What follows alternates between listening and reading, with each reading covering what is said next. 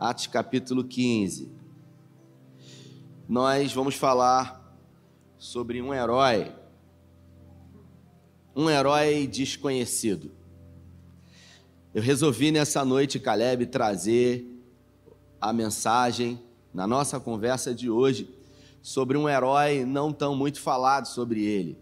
Um herói que não usa máscara, um herói que não usa capa, um herói que não tem superpoderes, Milton, mas um herói que foi cooperador na vida de alguém. Alguém que salvou outro alguém. Afinal, um herói é alguém que salva pessoas, né, Marília? Nessa noite eu vou falar sobre um herói. Um herói que, num momento de dificuldade na vida de um homem, ele teve a capacidade de estender a mão. Então, se abriu aí, Atos no capítulo 15, a partir do verso 35. A minha tradução diz assim: Paulo e Barnabé permaneceram em Antioquia, ensinando e pregando a palavra de Deus, mas não estavam sozinhos. Já haviam muitos mestres e pregadores na época em Antioquia. Depois de alguns dias, Paulo disse a Barnabé: Vamos voltar e visitar todos os nossos amigos em cada uma das cidades em que pregamos a palavra de Deus. Vamos ver como eles estão Barnabé queria levar João, também chamado Marcos, mas Paulo não concordou. Não queria levar alguém que desistira com facilidade. Eu vou repetir. Não queria levar alguém que desistira com facilidade, que na primeira dificuldade os abandonou. Repita comigo, que na primeira dificuldade, por favor, mais forte, gente que na primeira dificuldade os abandonou. Na Panfilha, os ânimos se exaltaram e, por fim, eles seguiram caminhos separados. Barnabé navegou com Marcos para Chipre. Paulo escolheu Silas. E, recomendados pelos amigos, a graça do Senhor, rumou para a Síria, da Sicília a fim de levar uma palavra de ânimo àqueles daquela comunidade. Feche os seus olhos. Pai, essa é a tua palavra. E nessa noite, em graça, pedimos que o Senhor ministre aos nossos corações. Estamos sedentos, abertos e disponíveis à tua voz. Fala conosco em nome de Jesus. Como eu disse nessa noite, na nossa conversa, eu gostaria de falar sobre um homem um homem, Anderson, que tem um nome muito comum no Brasil. O nome dele é José. José é um homem, é um nome muito comum, Karina. Muitos o chamam de José, alguns carinhosamente chamam de Zé, e assim a gente vai apelidando carinhosamente aqueles que temos carinho e relacionamento. O José que eu gostaria de falar sobre ele nessa noite não é o pai de Jesus, o marido de Maria. O José é um homem da tribo uh, de Judá, um judeu por nascimento, um judeu por criação, por formação, um homem que era da tribo de Judá, que morou em Jerusalém e que logo no primeiro século, na igreja do primeiro século, ele foi muito ativo em tudo o que fez, Carlos. José, ele foi alguém que participou diretamente em Atos no capítulo 4, quando a igreja de Jesus, ela começou a se reunir e sofrer perseguição. Muitos cristãos começaram a passar terríveis dificuldades financeiras, e José foi um que tinha uma propriedade numa cidade chamada Chipre, vendeu essa propriedade e colocou todo o seu recurso nos pés dos apóstolos, Netinho para que os apóstolos pudessem repartir uh, com aqueles necessitados da época. Esse José foi um homem que foi levantado por Deus uh, na igreja, na primeira igreja, na igreja primitiva, e deu voz àqueles que não tinham. Ele deu voz àqueles que estavam sendo perseguidos, humilhados, uh, de alguma forma eh, sendo subjugados a um governo atual. Esse homem chamado José, ele começou a se relacionar com os discípulos, homens comuns, pescadores, coletores de impostos, apóstolos, mas homens que tinham coragem e estavam dispostos a entregar toda a sua vida a um amor maior. Esse homem chamado José, em algum momento ele foi apelidado, pode apagar, Tiago, pelos apóstolos de cooperador. O chamado ou conhecido como Zé passou uh, a ser apelidado carinhosamente pelos apóstolos de cooperador. Aquele que coopera, aquele que ajuda, aquele que auxilia, aquele que contribui com o outro. Eu estou falando de Barnabé. Barnabé, um homem muito conhecido, que logo no primeiro século, após da morte uh, do primeiro mártir chamado Estevão, Barnabé esteve presente ali, Fabi, cooperando com os irmãos e vendo o sangue de pessoas que estavam dispostas a morrer por Cristo serem derramados. Barnabé, ele foi alguém que quando Paulo, em Atos no capítulo 9, teve um encontro com Cristo, Marcos, ele se colocou à disposição de Paulo. Paulo se converteu em Atos no capítulo 9, ficou cego, todos conhecem a história. E depois de ficar cego, estudos da Bíblia dão a entender que ele foi conduzido pelo Espírito Santo à Arábia e lá ficou por três anos. Paulo ficou por três anos sendo ministrado lá na Arábia pelo Espírito Santo. E nós estamos falando do apóstolo Paulo, um touro selvagem, como a própria palavra diz, um touro indomável, como algumas traduções dizem. Paulo, aquele que matou cristãos, aquele que perseguiu, aquele que torturou terrivelmente, aquele que tirou do seio das suas famílias pessoas simplesmente porque essas pessoas serviam a Deus. Esse mesmo Paulo teve um encontro com Cristo, foi para a Arábia e lá ficou por três anos. E quando voltou para Jerusalém, da Arábia, Pastor Jorge, o apóstolo Paulo, ele começou a sofrer preconceito e discriminação. Paulo foi alvo de ódio e de perseguição dos próprios cristãos. Peraí, mas cristãos também perseguem outros cristãos desde que o mundo é mundo. Desde a igreja primitiva dos dias de hoje. A gente vê aí, né, nos tabloides, a gente vê nos blogs, a gente vê no YouTube hoje, cristãos envergonhando outros cristãos.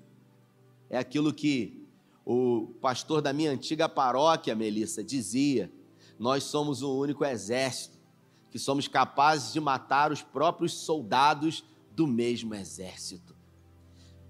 Somos capazes de fazer atrocidade, expor a vergonha de outros, e tudo isso é feito no nome de Jesus, Ilana.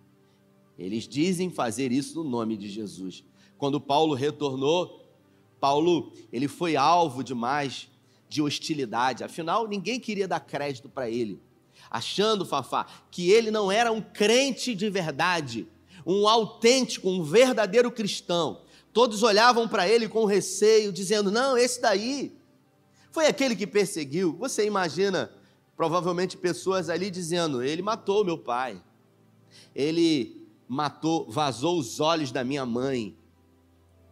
É muito fácil a gente dizer que ama e a gente dizer que perdoa quando esse alguém está longe de nós e quando esse alguém passa a querer conviver com a gente é que se torna muito difícil.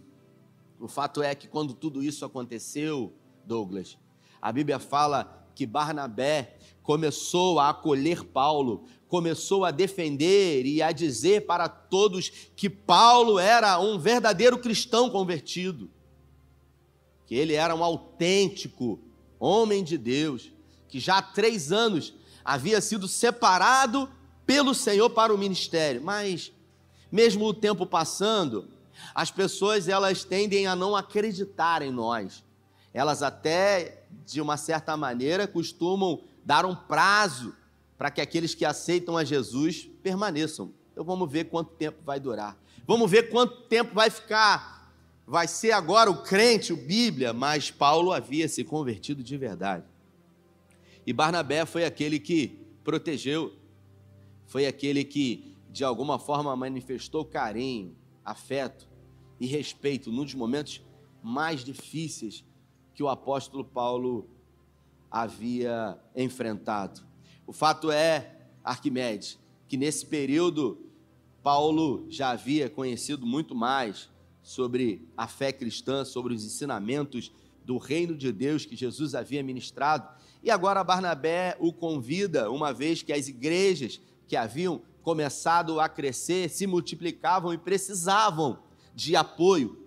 Barnabé então comissiona, convida Paulo para fazer a primeira, aquilo que chamamos da primeira viagem missionária do apóstolo Paulo.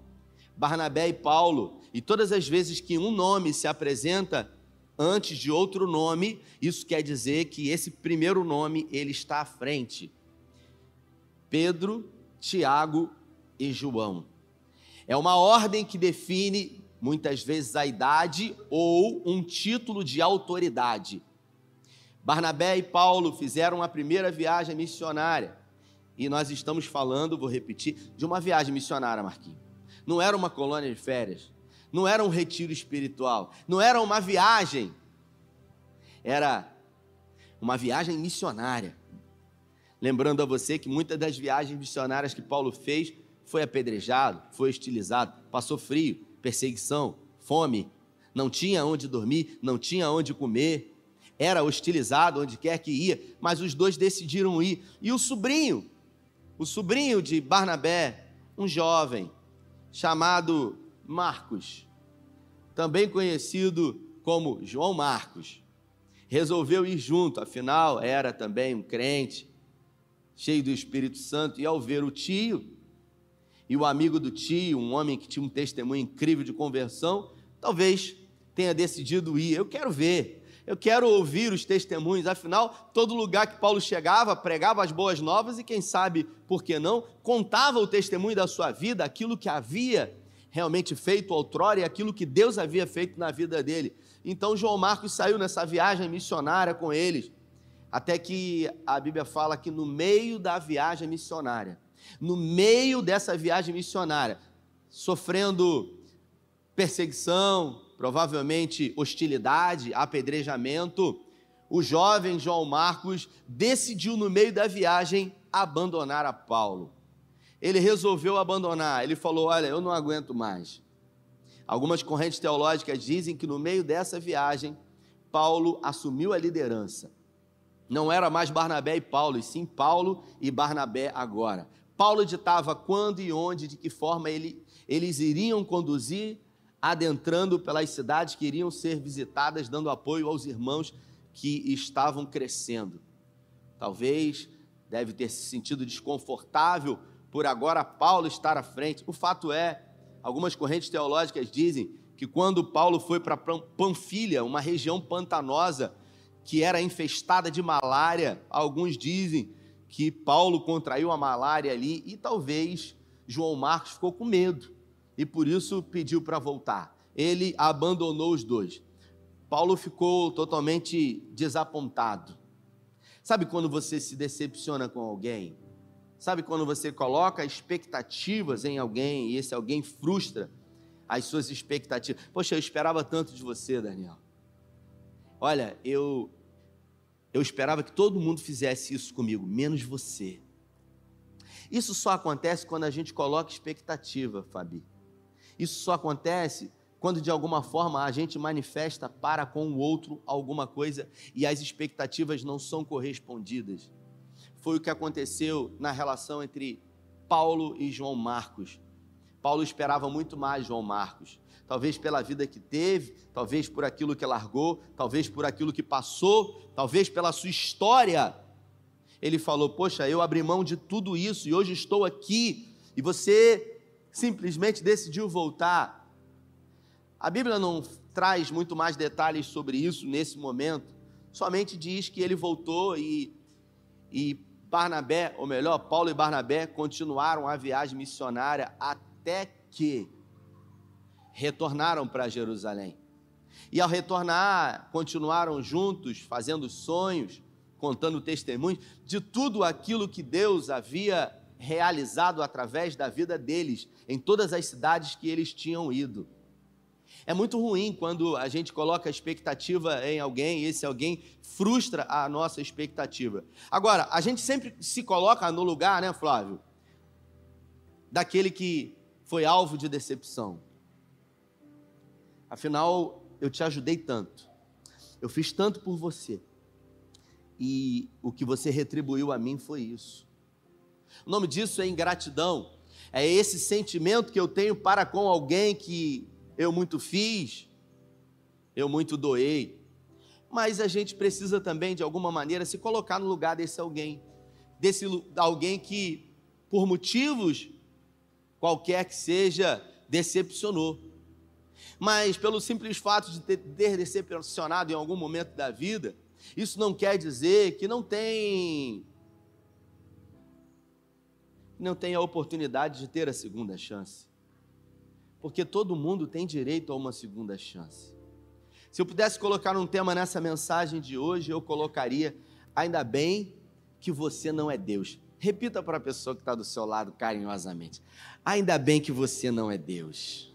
Olha nos olhos, Melissa. Ainda bem que você não é Deus. E essa mensagem, Jéssica, eu tirei de uma conversa que eu tive alguns anos atrás.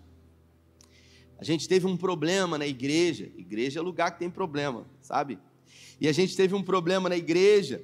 E na época, naquele ano, eu me reuni com o presbitério da igreja e a gente começou a discutir sobre esse problema, sobre essa situação que se referia a um irmão a uma situação, a uma atitude desse irmão.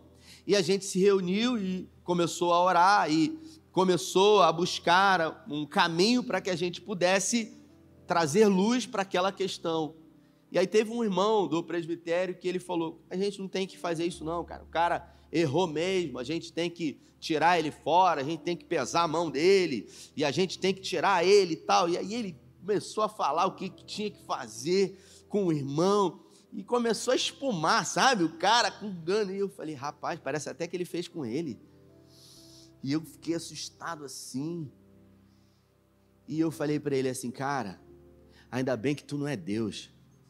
Porque se eu caio na tua mão, eu estou morto, meu irmão.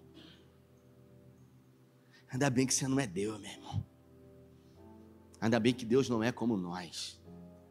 Deus é um Deus de segunda chance. Deus é um Deus de recomeço. Deus é um Deus que sempre, apesar dos nossos erros, continua confiando e acreditando em nós. Paulo sabia muito bem o que era se decepcionar com pessoas. Paulo sabia bem o que era ser abandonado. É muito ruim quando nós somos abandonados.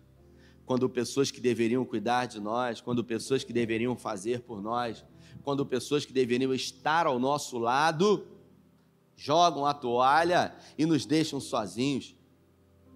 Eu me lembro de uma de um testemunho de um livro que eu li recentemente do Flávio Augusto chamado Ponto de Inflexão. Flávio Augusto é um dos maiores empresários do Brasil. Ele é filho de um pastor da Assembleia de Deus ali num bairro, eu esqueci, Chatuba, lá no Rio, é, Jabu, lá no Rio de Janeiro, no subúrbio do Rio de Janeiro. O Flávio Augusto começou a sua vida vendendo cursos de inglês até que montou a empresa WhatsApp. E nesse livro, ele contando a história dele, pastor Juan diz que ele identificou na empresa que ele trabalhava um potencial absurdo. E depois de três anos sendo gerente daquela empresa, ele viu um grande potencial da empresa crescer muito mais, mas ele via uma apatia dos donos da empresa para que isso se tornasse uma realidade. Então, ele decidiu abrir uma escola de inglês, não sabendo falar nada inglês. O que, que ele sabia fazer? Ele sabia vender. E ele não tinha dinheiro, ele não tinha influência, ele não tinha conhecimento, ele não tinha nome, ele conhecia um pouquinho do negócio. Ele tinha um pouco de expertise sobre venda. E ele resolveu chamar o melhor amigo que ele tinha.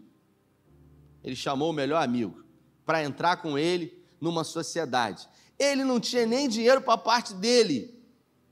Ele chamou a esposa dele e pediu para ela pegar 20 mil reais no cheque especial no banco.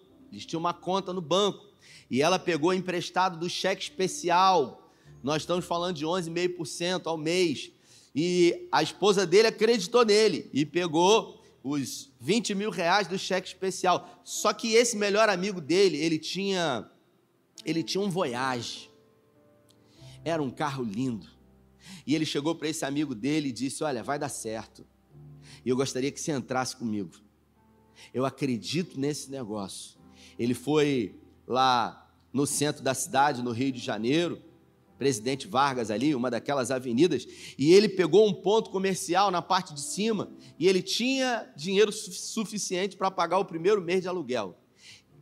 Inclusive com o dinheiro da venda do Voyage desse amigo dele. Precisava comprar a carteira, precisava montar o escritório, uma estrutura, era tudo o que tinha.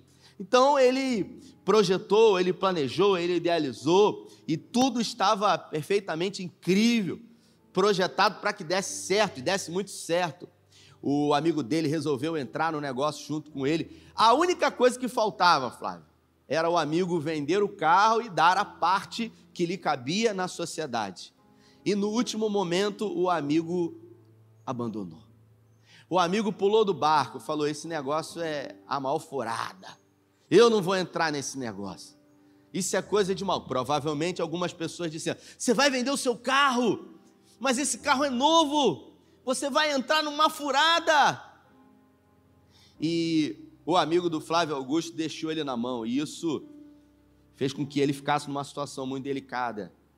Ele disse que foi um dos primeiros desafios que ele precisou enfrentar ele teve que enfrentar o dono do imóvel, porque ele teve que ir lá e dizer para ele: olha, um sócio amigo que tinha um carro para vender e que ia entrar junto comigo, na última hora me abandonou.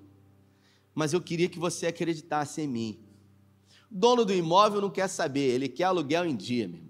Ele não quer ouvir história, ele não quer ouvir conversa, ele quer ouvir quando que o dinheiro vai entrar na conta. Mas Deus ele sempre usa pessoas. O nosso Deus ele não usa lugares, ele não usa coisas, ele usa pessoas. E ontem nós tivemos um podcast com o Silvio Lacerda, ele deve estar em algum lugar aí, e uh, no podcast Forte e Corajoso, na história, no testemunho de vida dele, hoje um dentista conceituado, com dois consultórios, muito bem montados, uma família incrível. As pessoas olham para ele e falam assim: pô, esse cara tem dinheiro. E quando ele deu o testemunho dele, muita gente falou: Eu pensei que você viesse de família rica.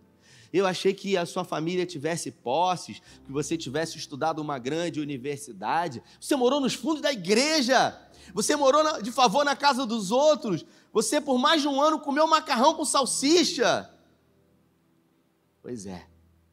Às vezes a gente não imagina por trás de alguém tem uma história tão difícil e também uma história de abandono. Flávio Augusto, no livro Ponto de Inflexão, diz que provavelmente esse sócio deve se arrepender até hoje, porque aquele carro que era zero, um dia perdeu totalmente o valor. Aquilo que ele resolveu não acreditar mudou a sua vida. E mudou a sua vida totalmente. Não para melhor, e sim para pior. Porque simplesmente abandonou. Paulo sabia o que era abandono. Afinal, muitas pessoas haviam o abandonado. Só que aqui ele não digeriu muito bem isso. E o texto que eu li junto com você diz: Paulo e Barnabé permaneceram em Antioquia, ensinando e pregando a palavra de Deus, mas não estavam sozinhos, já havia muitos mestres pregadores na época em Antioquia. Depois de alguns dias, Paulo disse, ele já era quem estava à frente. Vamos voltar e visitar os nossos amigos em cada uma das cidades em que pregamos a palavra de Deus. Vamos ver como eles estão. Barnabé queria levar também chamado Marcos, mas Paulo não concordou. Não queria levar alguém que desistira com facilidade. Na primeira dificuldade, os abandonou na Panfilha. Paulo resolveu não dar a segunda chance. Ainda bem que Paulo não é Deus, porque senão eu estava frito também. e você também estava perdido. Porque o nosso Deus é um Deus de segunda chance. É um Deus que, quando olha para o coração, mesmo que o homem tenha errado e esteja disposto a recomeçar, ele é um Deus que está de braços abertos. Os ânimos se alteraram, meu Deus. Quando a Bíblia diz os ânimos é, se alteraram, eu vou traduzir numa linguagem atual. O pau quebrou. O pau quebrou. Quase saíram nas vias de fato. Deu ruim. Começaram a xingar uns aos outros. Porque o crente ele também tem os, os seus palavrões, né? Marquinhos, vamos falar a verdade. Só tá a gente aqui. Crente, quando briga com outro crente, né, Juan? Não quer ficar para trás. Então, começa a chamar o outro de alguns palavrões da Bíblia, que a Bíblia tem alguns palavrões. Chama de incircunciso. Né? Chama de incircunciso. Chama ele de fariseu, fariseu. Se for mulher, chama de Jezabel. E aí, provavelmente, os dois quebraram o pau. Um chamou de circunciso, um chamou o outro aqui. O fato é que ficou ruim. Ficou tão ruim, irmãos, que o diálogo acabou. Os casais, quando eles fazem juras de amor no altar, diante de testemunha de família, do sacerdote, eles juram ali estarem juntos na saúde, na doença, na riqueza, na pobreza no dia bom, no dia mal, até que a morte os separe. Mas quando os conflitos diários vêm, a briga vem, e não se consegue entrar num entendimento, é natural que em algum momento haja aquilo que a gente chama de separação. E, e essa dupla aqui, dinâmica, chamada Paulo e Barnabé, aqui, não tiveram entendimento, porque Barnabé, que era ajudador, que era auxiliador, que era aquele que ajudava, que auxiliava, que cooperava, ele falou: Poxa, esse menino merece uma segunda chance. Ele é jovem. Quando ele foi, ele achou uma coisa, mas ele viu outra. Mas ele está arrependido. E a prova disso é que ele quer retornar conosco. Paulo provavelmente disse: Não é problema meu, comigo ele não vai. E Barnabé falou: Paulo, não seja tão intransigente o mesmo amor que alcançou a sua vida, alcançou a vida dele. Olha para você, olha para o que você fez, Paulo. Talvez você não fosse digno de estar aqui, porque muitas pessoas em muitos momentos não queriam dar credibilidade a você, mas eu fui um instrumento de Deus para que essas pessoas não utilizassem você e acreditassem que você era um verdadeiro cristão autêntico. A gente observa que Barnabé só fez com Paulo ou melhor, com João Marcos, aquilo que ele havia feito com o próprio Paulo. Paulo recebeu de Barnabé esse apoio. Mas no momento seguinte, onde Paulo viu Barnabé oferecer esse mesmo auxílio a João Marcos, Paulo disse: Não, não, não. É aquela velha história: misericórdia para mim, juízo para você. É o que a gente vê. É aquela régua moral que a gente mede os outros, mede a gente. E quando alguém erra com a gente, a gente faz aquelas orações, né, Senhor? Pesa a mão, Senhor. Pesa a mão, Senhor. Bota no leito, Senhor. Você vai ver. Aquilo que os pastores dizem. Ai daquele que mexe no meu ungido. O cara deturpa a palavra o cara brinca com a fé dos outros. Teve um dia que um casal chegou aqui desesperado, mulher com cabelo em pé, não estou brincando não, falando verdade, uma igreja aqui perto, pertinho aqui. Eles entraram aqui, sabe, mulher com cabelo todo em pé, pastor, pelo amor de Deus, ora pela gente.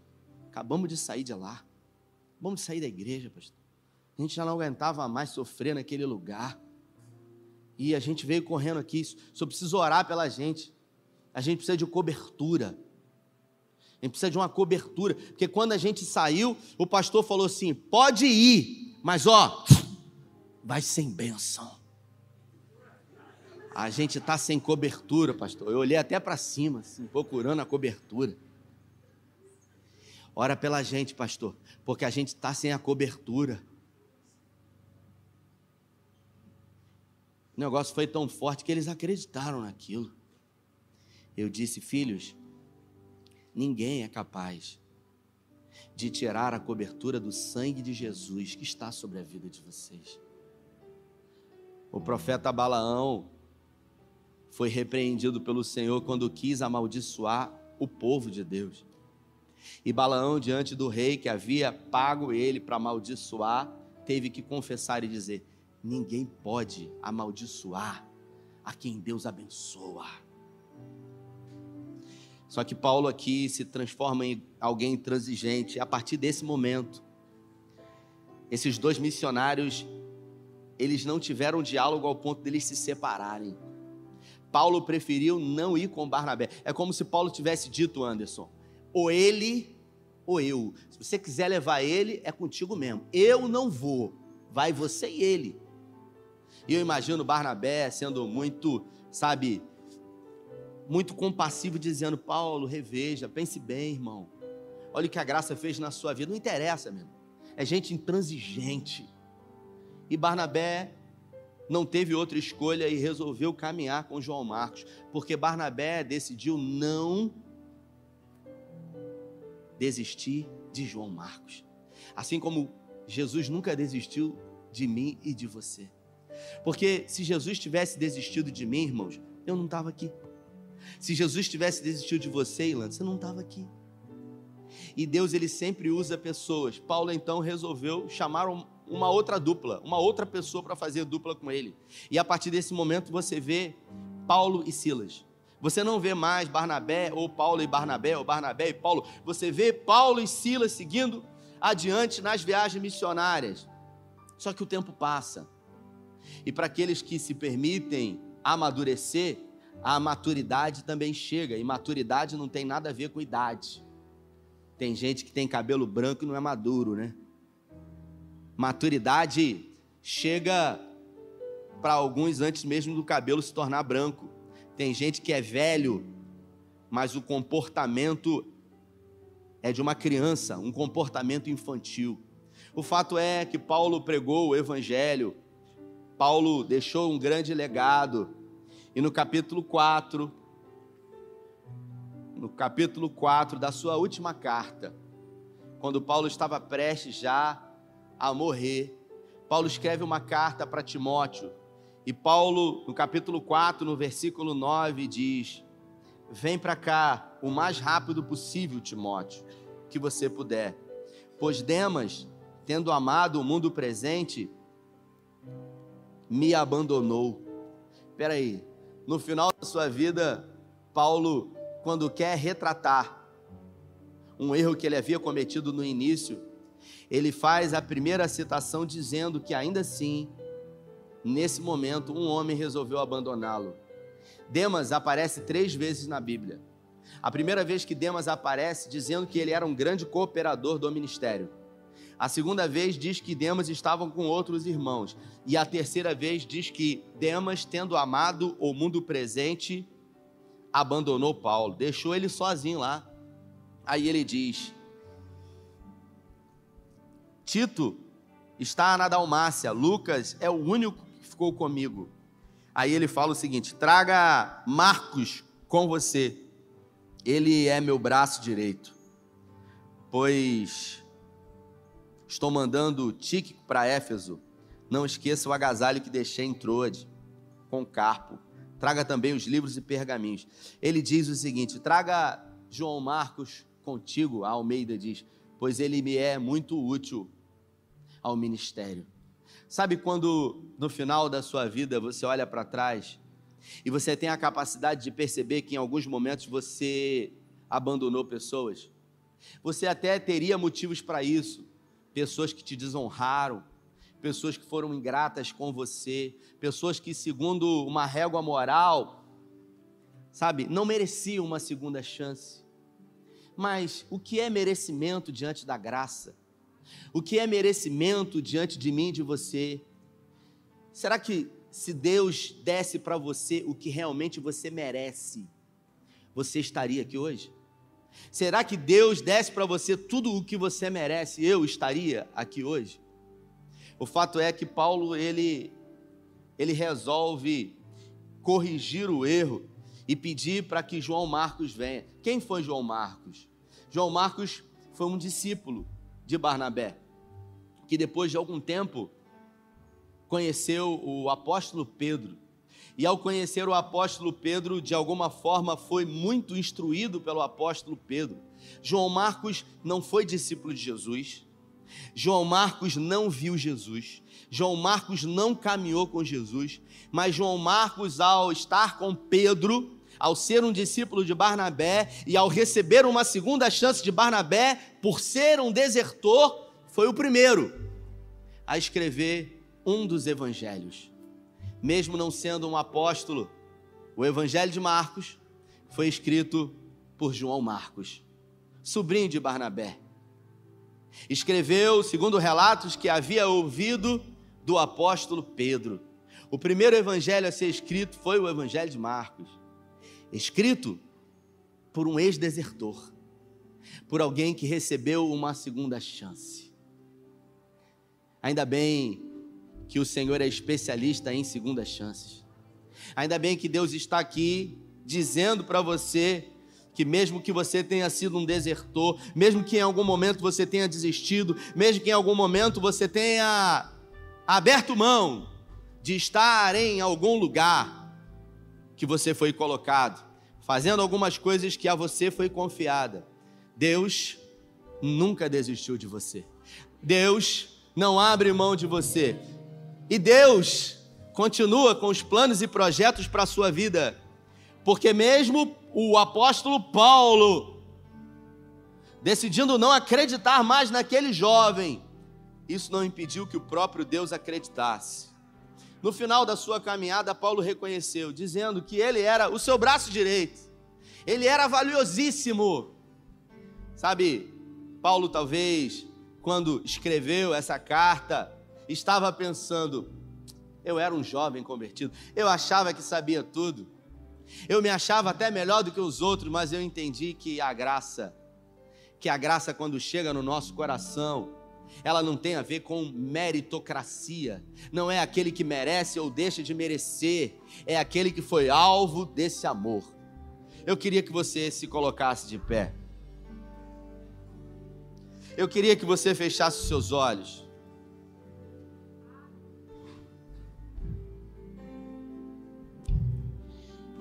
Heróis da Bíblia, heróis desconhecidos, heróis que não usam máscaras, heróis que não usam capas, heróis que não têm superpoderes, heróis como Barnabé, também conhecido como Zé.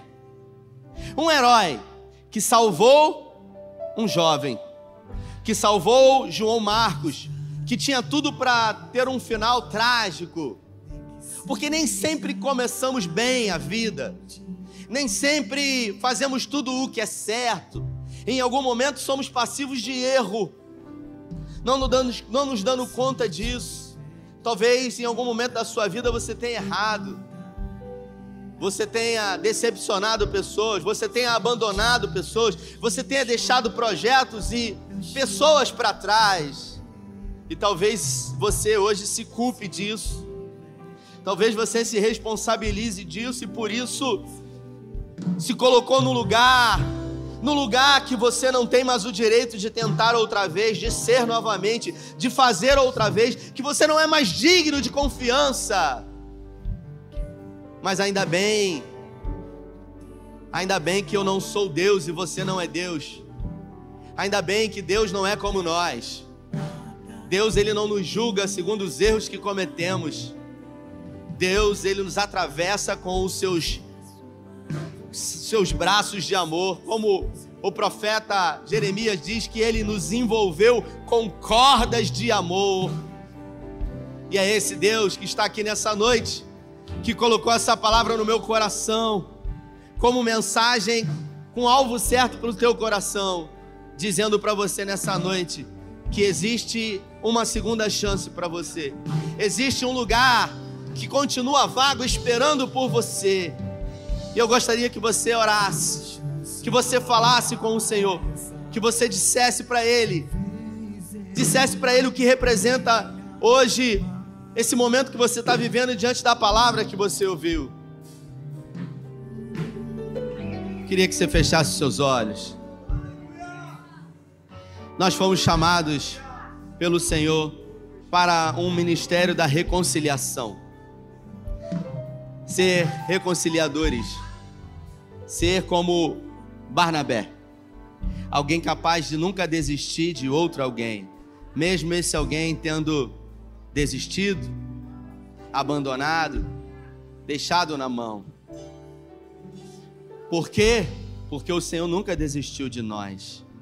Porque nós só estamos aqui porque um dia Deus usou alguém para acreditar em nós quando nós mesmos já não acreditávamos. Então eu acredito. Eu acredito em você. Eu acredito no seu chamado. Eu acredito no seu ministério, mesmo que você tenha sido ferido, mesmo que você tenha até tido os seus motivos para para sair, para não querer mais, para abandonar.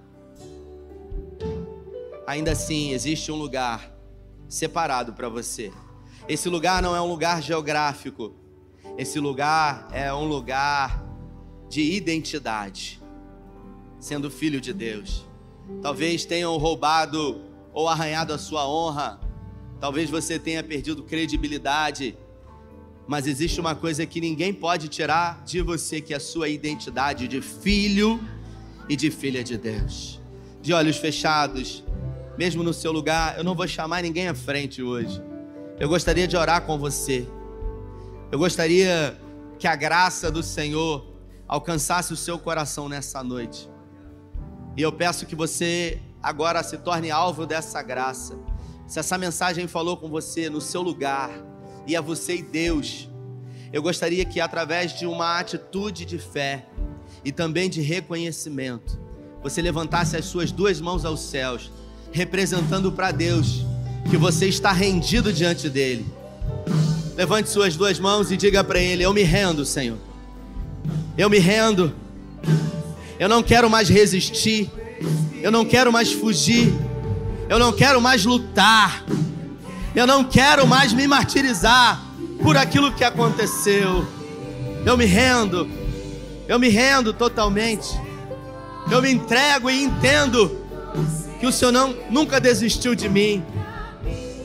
Porque quando estendemos as nossas mãos para o alto, é de lá que vem o socorro porque é de lá que vem um socorro bem presente para a minha vida e para a sua vida. Pai, eis aí, mãos estendidas aos céus, reconhecendo total dependência, total rendição, total entrega ao Senhor.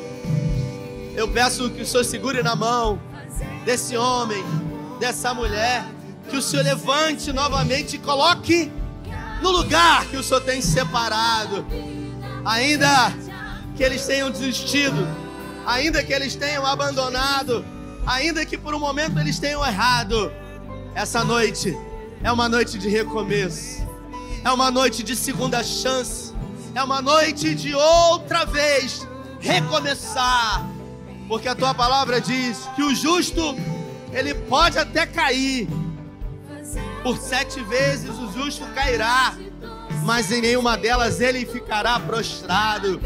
Por isso hoje nos levantamos na tua força, recebendo do Senhor a confiança e certeza de que o Senhor continua contando, confiando e acreditando no chamado que fez para nós. Obrigado, Senhor, pelo privilégio de sermos alvo dessa graça. Obrigado porque o Senhor nunca desistiu de nós. Obrigado por essa palavra que veio como encorajamento, que veio para ser um Barnabé na minha vida e na vida de todos que estão aqui, encorajando, incentivando, motivando.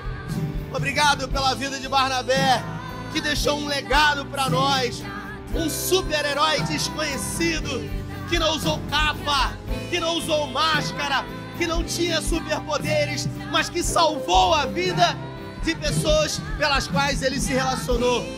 Guarda, Senhor, as nossas vidas, repreenda todo o intento do inferno sobre nós, e que essa semana, ainda nesses poucos dias, seja uma semana extraordinária de milagres, em nome de Jesus. Se você crê e recebe, dê a melhor salva de palmas ao Senhor.